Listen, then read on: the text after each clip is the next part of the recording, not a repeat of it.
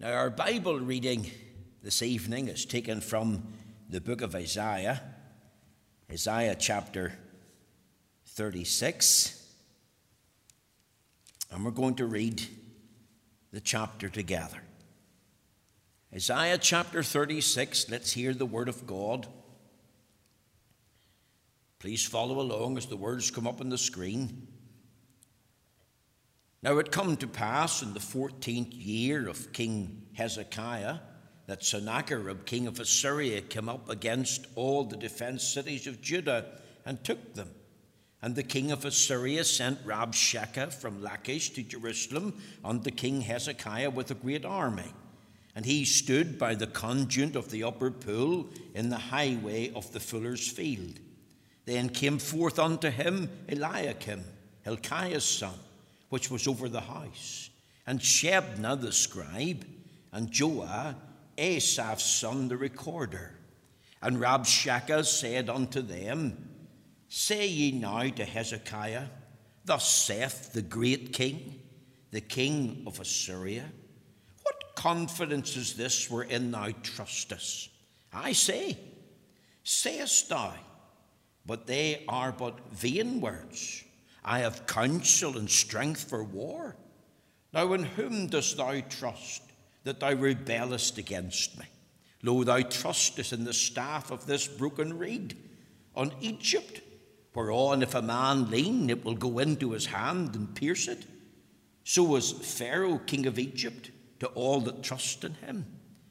But if thou say to me, We trust in the Lord our God, is he not he whose high places and whose altars Hezekiah have taken away, and said to Judah and to Jerusalem, Ye shall worship before this altar? Now therefore give pledges, I pray thee, to my master the king of Assyria, and I will give thee 2,000 horses, if thou be able on thy part to set riders upon them. How then wilt thou turn away the face of one captain of the least of my master's servants, and put thy trust in Egypt for chariots and for horsemen? And am I now come up without the Lord against this land to destroy it? The Lord said unto me, Go up against this land and destroy it. Then said Eliakim and Shebna and Joah unto Rabshakeh, Speak, I pray thee, unto thy servants in the Syrian language, for we understand it. And speak not unto us in the Jews' language, in the ears of the people that are on the wall. But Rabshakeh said, Hath my master sent me to thy master, and to thee to speak these words? Hath he not sent me to the men that sit upon the wall, that they may eat their own dung and drink their own piss with you? Then Rabshakeh stood and cried with a loud voice in the Jews' language and said, Hear ye the words of the great king, the king of Assyria. Thus saith the king, Let not Hezekiah deceive you, for he shall not be able to deliver you. Neither let Hezekiah make you trust in the Lord, saying, The Lord will surely deliver us. This city shall not be delivered unto the hand of the king of Assyria. Hearken not to Hezekiah, for thus saith the king of Assyria, Make an agreement with me by a present, and come out to me, and eat ye every one of his vine and every one of his fig tree, and drink ye every one the waters of his own cistern, till I come and take you away to a land like your own land, a land of corn and wine, a land of bread and vineyards. Beware lest Hezekiah persuade you, saying, The Lord will deliver us. Hath any of the gods of the nations delivered his hand out of the hand of the king of Assyria? Where are the gods of Hamath and Arphad? Where are the gods of Sepharim? Have they delivered Samaria out of my hand? Who are they among all the gods of these lands that hast delivered their land out of my hand, that the Lord should deliver Jerusalem out of my hand? But they held their peace, and answered him not a word. For the king's commandment was, saying, Answer him not. Then came Eliakim, the son of Hilkiah, that was over the household, and Shebna, the scribe, and Joah, the son of Asaph, the recorder, to Hezekiah, with their clothes rent, and told him the words of Rabshakeh. Amen. We know the Lord will stamp with his own approval and blessing this reading of his own precious and infallible word. Now we're going to listen to a message and song by our brother Graham Murphy, and we trust and pray the Lord will bless that to us this evening. Now, my text tonight is taken from Isaiah chapter 36 and verses 4 and 5. And my theme this evening is entitled, A Question of Trust or Treachery. Now, these words were part of a speech put forth by a military general called Rabshakeh. Rabshakeh stood in the outskirts of Jerusalem as a representative of King Sennacherib of Assyria. These words were addressed to three representatives of the king of Judah, a man by the name of Hezekiah. The year was 701 BC. In that year, King Sennacherib of Assyria called himself the most powerful man in the world, the greatest man in the world at that time. He invaded Judah. His army swept through the land like a plague of locusts, devouring all that was before him. Areas, including Ashkelon and Lachish, were quickly overrun. History records that in a short space of time, he captured 46 defense cities and took captive some 200,000 souls. He boasted that he'd shut up Hezekiah like a caged bird inside the royal capital at Jerusalem. Assyria was the ancient enemy of Judah. And Judah discovered that its walls, its gates, its soldiers, its military strategy, its military might could not save them from this great king called the king of Assyria. So from Lachish, 25 miles southwest of Jerusalem, Rabshakeh was sent forth with a huge army to bring and to bluff Hezekiah into submission and surrender. Notice where he came to. The Bible tells us there in verse 36 that he stood by the conduit of the upper pool in the highway of the Fuller's Field, verse 2. That place is significant. It had a historical meaning, especially to Hezekiah. 30 years earlier, Hezekiah had stood in the exact same place and pleaded with the then king of Judah not to trust the Assyrian army or to join forces with them. Now, Rabshakeh, familiar with the place, is using this as a reminder to Hezekiah of his words at that time. Notice what he said to these three men. You've got a man called Elohim. It means that God will establish. He was the son of a man who had a testimony called Hilkiah. Hilkiah means the Lord is my portion, or the portion of Jehovah. There was another man there, Shebna. He was the scribe. And Joah, he was one of the recorders. Hezekiah had sent these three men to face Rabshakeh. Here's what Rabshakeh said. Look at verse 4. It says there, what confidence is this wherein thou trustest? That's the first question. Look at verse 5. Here's the second question. Now in whom dost thou trust that thou hast rebelled against me? Rabshakeh, as the chief aide of Sennacherib, had come to issue a final ultimatum to Hezekiah. He had come to demand the total capitulation of Jerusalem and its people. He had come with an army to terrify Jerusalem and its people. He boastfully asked the question, on whom dost thou trust? He reminded them, it's no good appealing to Egypt. Egypt is unable to deliver you from our hand. Israel's or Egypt's already a defeated foe. Listen to verse 6. Lo, thou trustest in the staff of this broken reed in Egypt, whereof if a man lean, it will go into his hand and pierce it. So is Pharaoh, king of Egypt, to all that trust in him. He also appeals from the fact that he believes that the Lord has raised him up, that the Lord has called forth the Assyrian army to destroy Judah. Look at verse 10. He tells these men, Hezekiah and the people, don't trust in the Lord. He will not help you. He accuses Hezekiah of tearing down the Lord's altars. Of course, this man was ignorant of the true worship of God. He was ignorant of the testimony and truth of God's word. Thou shalt have no other gods before me.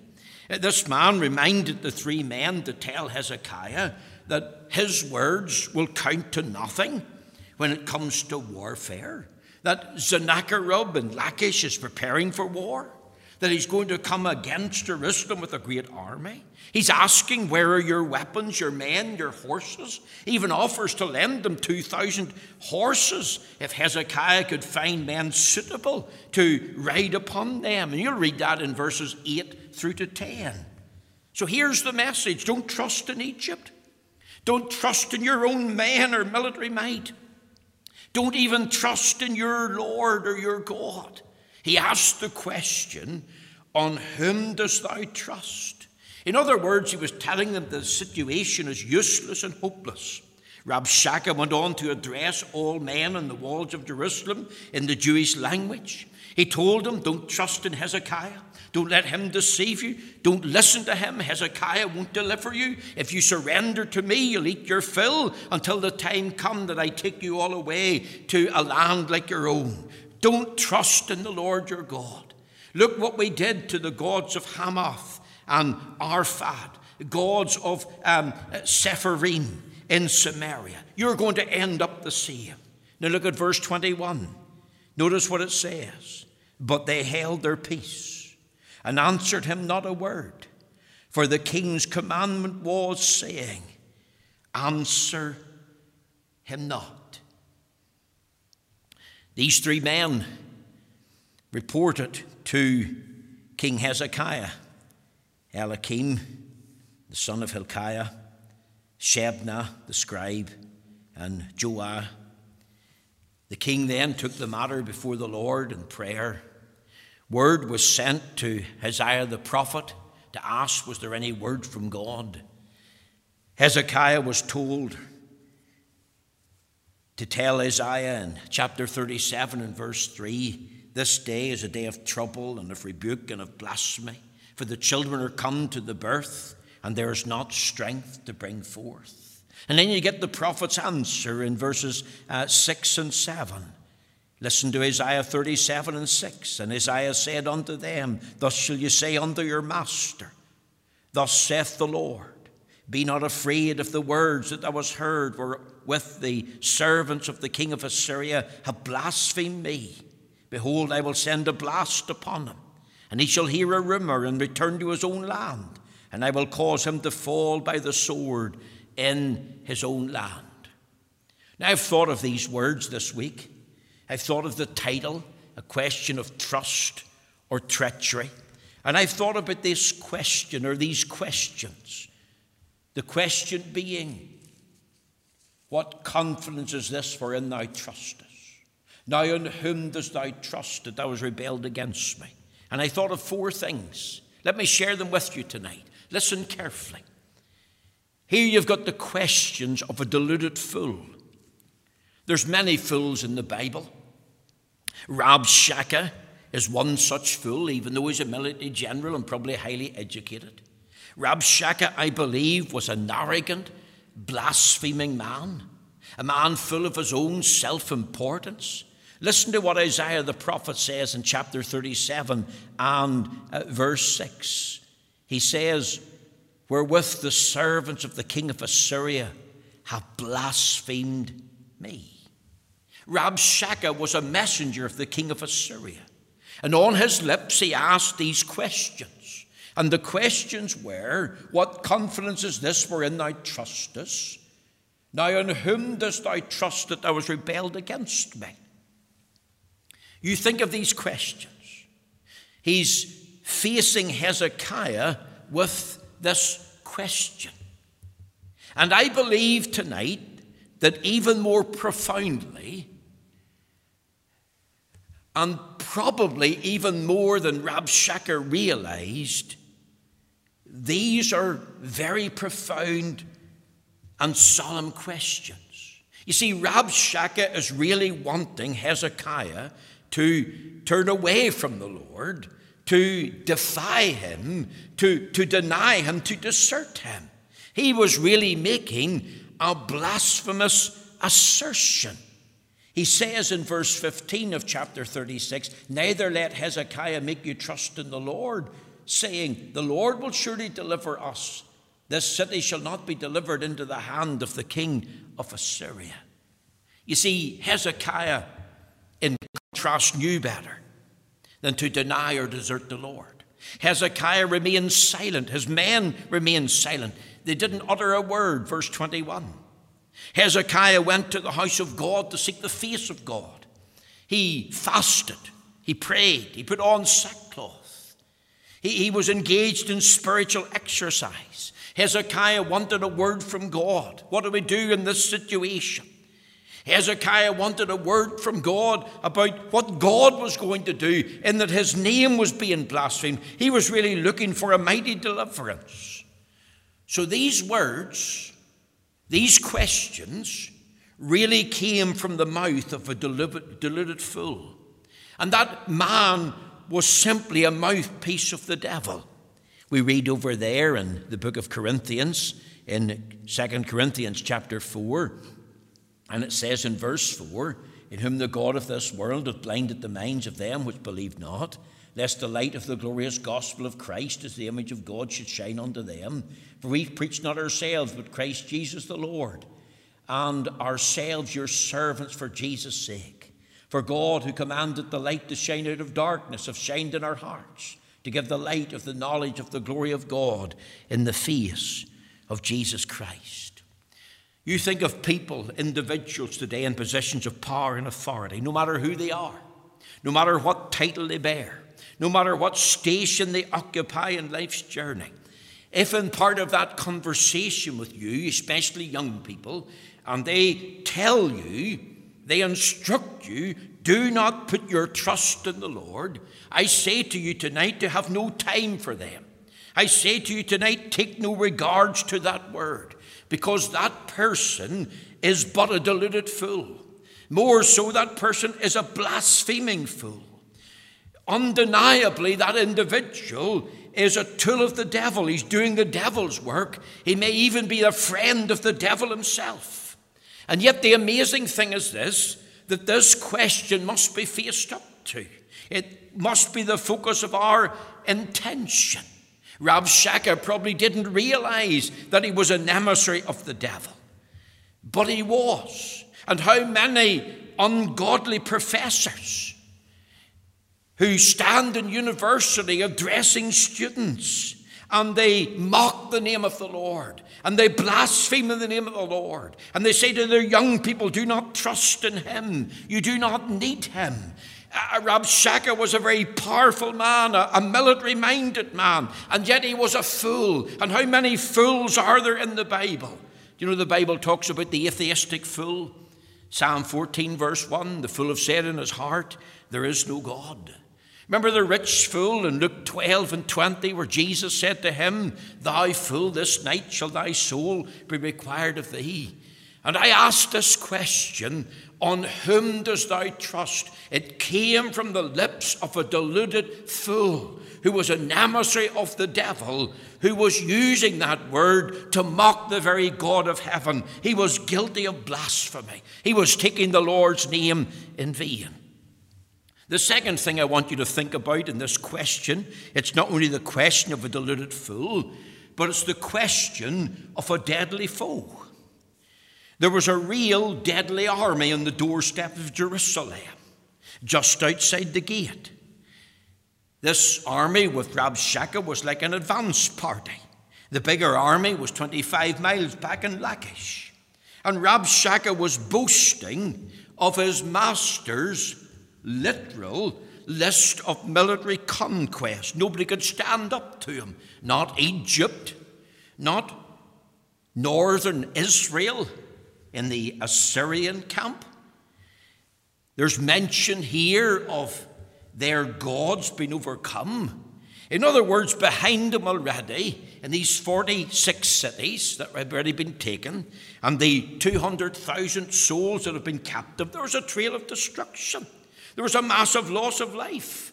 This was an ungodly tyrant, an unmerciful ruler. The threat was real. It was terrible beyond words. And you can just but imagine the fear and doubt and apprehension, dismay in the hearts and minds of the people. Rabshakeh, when he said these words, "In whom dost thou trust?" is but a messenger of death, a messenger of misery and mayhem. The words are sneering. The words are words of blasphemy. Now think of this scene. Can you picture it tonight?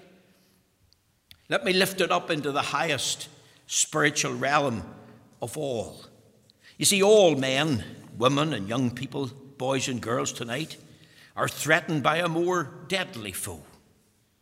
Each one of us tonight has a trinity of dark forces on the heels of our life. And they ask the same question, "On whom dost thou trust?" And I ask tonight, who can deliver us from the power of sin? Who can deliver us from the power of inward depravity? Who can deliver us from the power of the intention of the devil? Who can deliver us tonight from the invasion of death? Here's a threefold enemy. A threefold enemy of all men and women, boys and girls. Three deadly foes, and they're linked. They're combined together, and they make a powerful, deadly enemy. Do you know, young people, sin is out to destroy you tonight? Do you know that the devil is out to destroy you tonight? Do you know that the sentence of death is out to damn your soul? Oh, that you could see that deadly foe closing in. That deadly foe with its aim and purpose. Sin, of course, depraves you. You were born depraved. Your will is depraved. That's why you think in the mindset of no God. Your understanding is darkened. You don't see your need of him. You don't sense your sins. Sense you've got a soul. Sense you need to be saved. Your affections are diseased. Your heart and minds and the pleasures of the world. You do not desire him. He is not in all your thoughts. Do you know that the devil's aim is to keep you like this? He doesn't want you to hear the word of God. He knows the power of the word of God. That's why in the parable of the sower, the rocky ground hearer, when the seed was sown in the rocky ground, the birds came and snatched it away. And remember how the Lord Jesus interpreted that parable for us. This is what he says. Those by the wayside are they that hear. You think of hearing the word of God tonight. Then cometh the devil, like the birds, and taketh away the word out of their hearts, lest they should believe and be saved. You see, sin is out to deprave you tonight, but the devil is out to destroy you. And death, of course, awaits you. Sin pays wages. The Bible talks there in the book of Isaiah, in Isaiah chapter 28 and verse 15, it says these words, "Because ye have said, we have made a covenant with death and with hell, are we at agreement?" Think of that. A covenant with death and an agreement with hell. Oh, I ask tonight, do you not feel the wrath and the breath of your deadly enemy on your heels? What can you do? They ask the question, "On whom dost thou trust?" You see, it's a sneering, mocking question because they realize they're a deadly foe, that there's none, as they feel, can deliver out of his hand. And who can deliver you tonight from inward depravity? Who can deliver you from the intention of the devil? Who can deliver you from the invasion of death? See, this is a question of a deadly foe. Thirdly, it's a question of discerning fragility. The question is asked in a mocking, terrorizing sort of way. Hezekiah is being mocked and terrorized as he hears these words. Rabshakeh is so certain of victory. Remember, he offered 2,000 horses. He's saying to Hezekiah, well, look, you can put an army in the field. We can have warfare. If you could find cavalry men to ride them into battle, I'll give you the horses. Oh, sorry, but you don't have the men. You see, he's mocking him. He's really saying to Hezekiah, look, catch yourself on. You're so weak. You don't have any munitions. You don't have manpower. You don't have military might. You don't have any military assistance. You can't call to Syria because Samaria there's already gone. You can't call to Egypt. Pharaoh's a defeated foe. And you know Hezekiah knows full well. He's 100% cracked. Whenever Rabshakeh says, on whom dost thou trust? Look at chapter 37, verse 3. And they said unto him, this is unto Isaiah the prophet, thus saith Hezekiah, this day is a day of trouble, and of rebuke, and of blasphemy. For the children are come to the birth, and there's not strength to bring forth. Here's an illustration. You think of children coming to the birth, but there's no strength to deliver them. There's no strength to bring them forth. Is that not a picture of extreme pain? Is that not a picture of a critical emergency? Lord, we are so weak. Lord, this is a terrible situation. Lord, we're facing grave danger. Lord, we're absolutely powerless in this situation. You see, what was true militarily for Israel is true spiritually for the Israel of God. Here's a question tonight. What power have you against the iniquity of sin? Does sin not so easily beset us? Does sin not control us? Does sin not enslave us? Are we not all sold under sin? Are we not slaves to sin? Does sin not drive us and dominate us? You think of our words. You think of our deeds. You think of our thoughts. You see, young people think, oh, sin doesn't control me. I'm smart, I'm wise, I'm strong. But it's only pride that's talking. It will control you. It does control you. Paul asked the question, who shall deliver me from this body of death? Paul felt that he was carrying around a corpse with him. You see, you cannot have new life in Christ and live in willful sin. You can't love sin. You can't have a longing for sinful ways and sinful things. Jesus Christ doesn't save us in our sin. He saves us from it. Matthew 1:21, thou shalt call his name Jesus, for he shall save his people from their sins. Over there in the book of Titus, in Titus chapter 2, and in the verse 14, we read the words, who gave himself for us that he might redeem us from all iniquity and purify unto himself a peculiar people, zealous of good works. Paul asked the question, shall we continue in sin that great grace may abound? The answer is no. You see, there is such a thing as the deceitfulness of sin. And young people, listen to me, sin will take you further than you want to go. Sin will cost you more than you want to pay. Sin will keep you longer than you want to stay. Who is the man that can say no to the power of sin? Its penalty, its power, its pleasure, and one day from its presence. What power have you against the iniquity of sin? The answer is none. Let me ask another question. What power have you against the intention of the devil?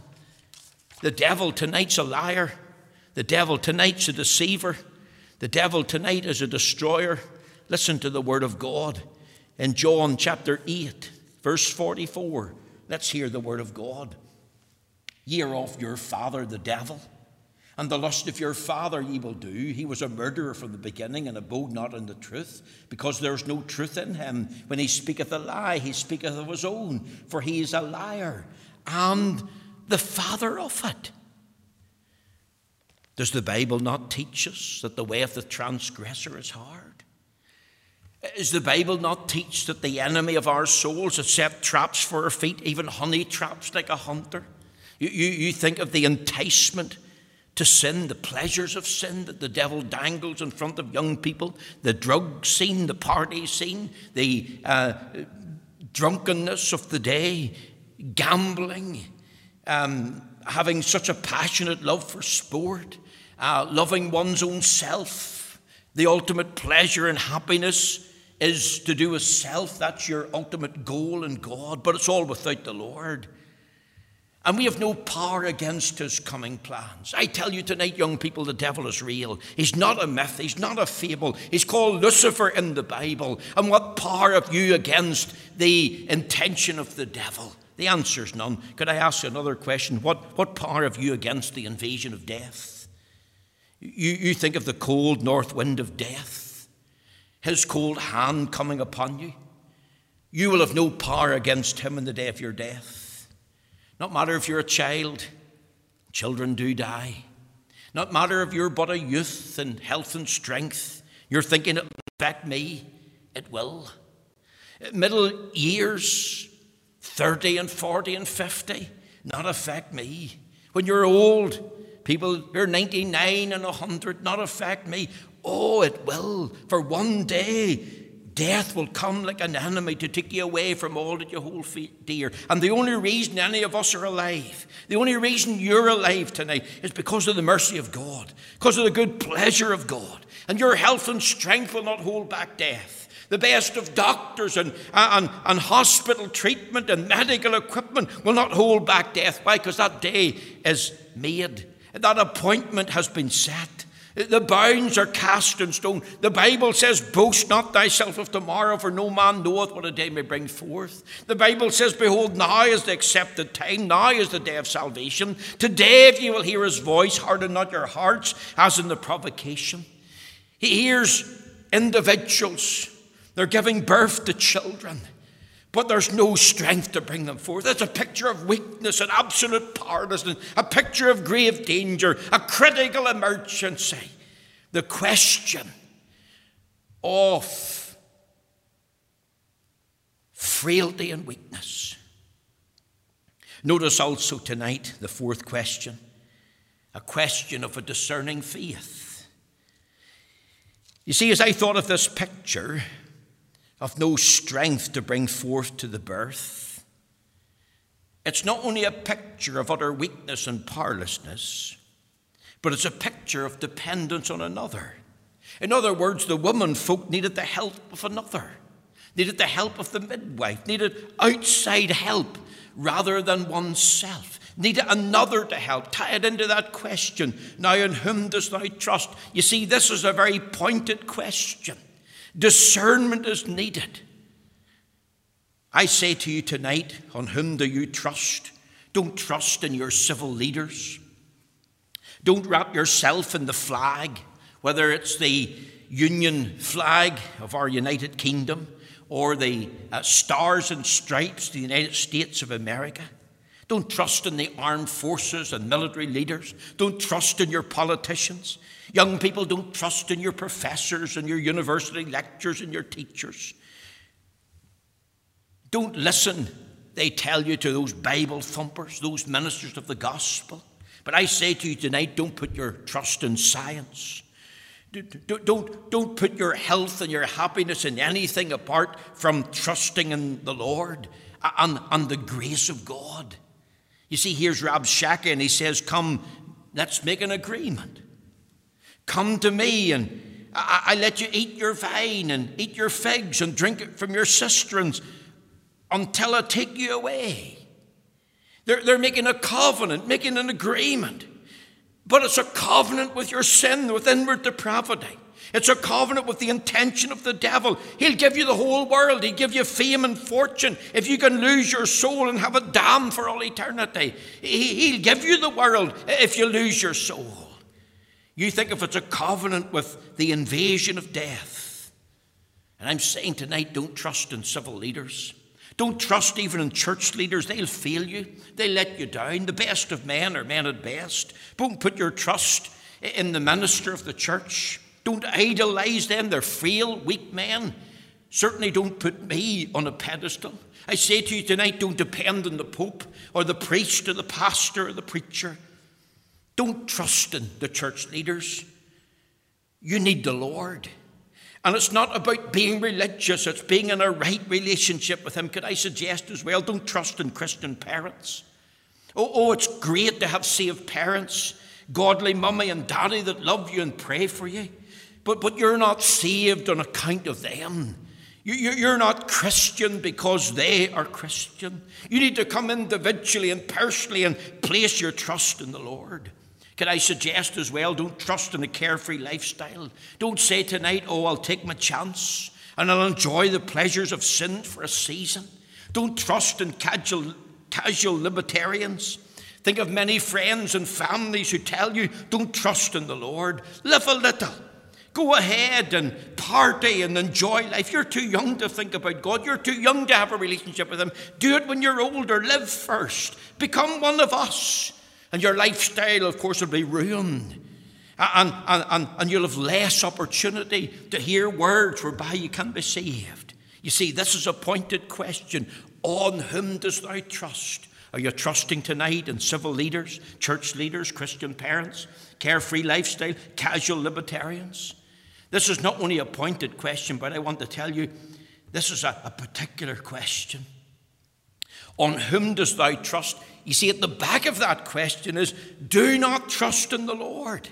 But you need to be brought to the place where you say, like the money or the coinage in the United States of America, in God we trust. Can you say tonight, in God I trust? Are you trusting in the Lord as the living and the true God? I think of the lovely words in the book of Hebrews as we come to a conclusion. In Hebrews chapter 7 and verse 25, we read these lovely words speaking of our Lord and Savior Jesus Christ. This is what's written in the word of God. Wherefore he is able also to save them to the uttermost that come unto God by him, seeing he ever liveth to make intercession for them. He is able. And as we say here in Northern Ireland, he's able to save from the guttermost to the uttermost. What can he do for you tonight? He can forgive your sin. He can blot it out with the power of the precious blood. He's able to free you from the control not only of sin but of Satan. Oh, it's true that you have said, I have sinned. But remember, whoso confesses and forsaketh his sin shall find mercy.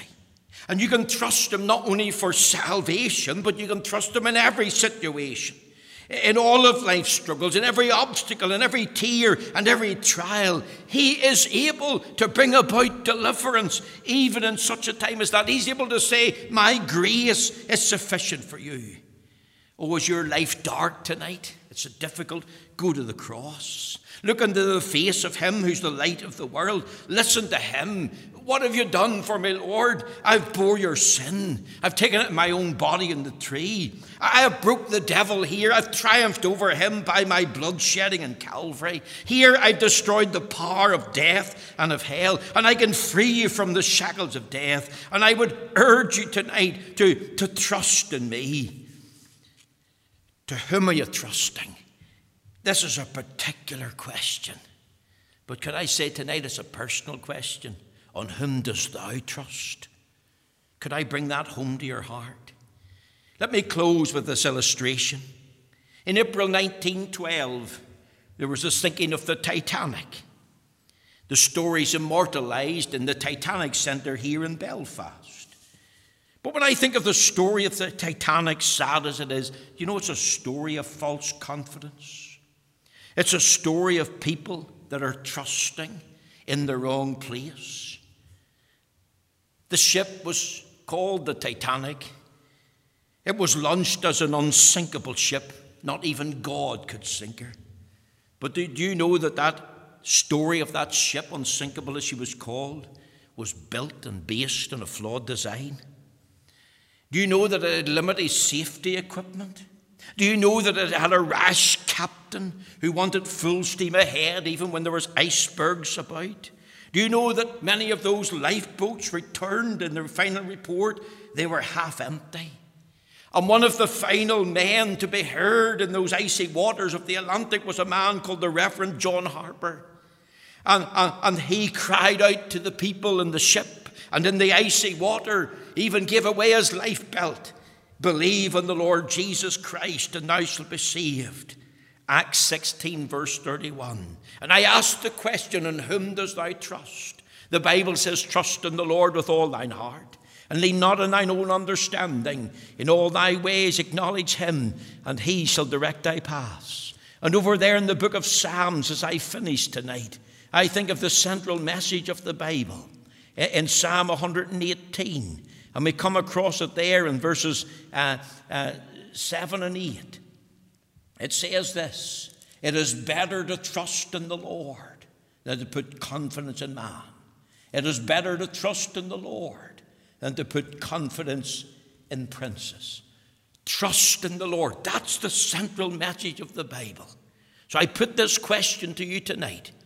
Now, in whom dost thou trust? Do you recognize it as the question of a deluded fool? Can you see it's the question of a deadly foe tonight? Can you see it as a question of discerning frailty and a question of discerning faith? I pray that tonight the Lord will open your eyes and apply the word to you, and you'll ask yourself, on whom do you trust? Are you trusting in the Lord? And the Lord alone for salvation? Are you in a right relationship with him? That's the central question. I'm not asking you to be religious. I'm asking you, have you got a relationship with the Lord so that you trust yourself to him for salvation and every other situation in life's journey? The Lord bless you tonight. Thank you for listening.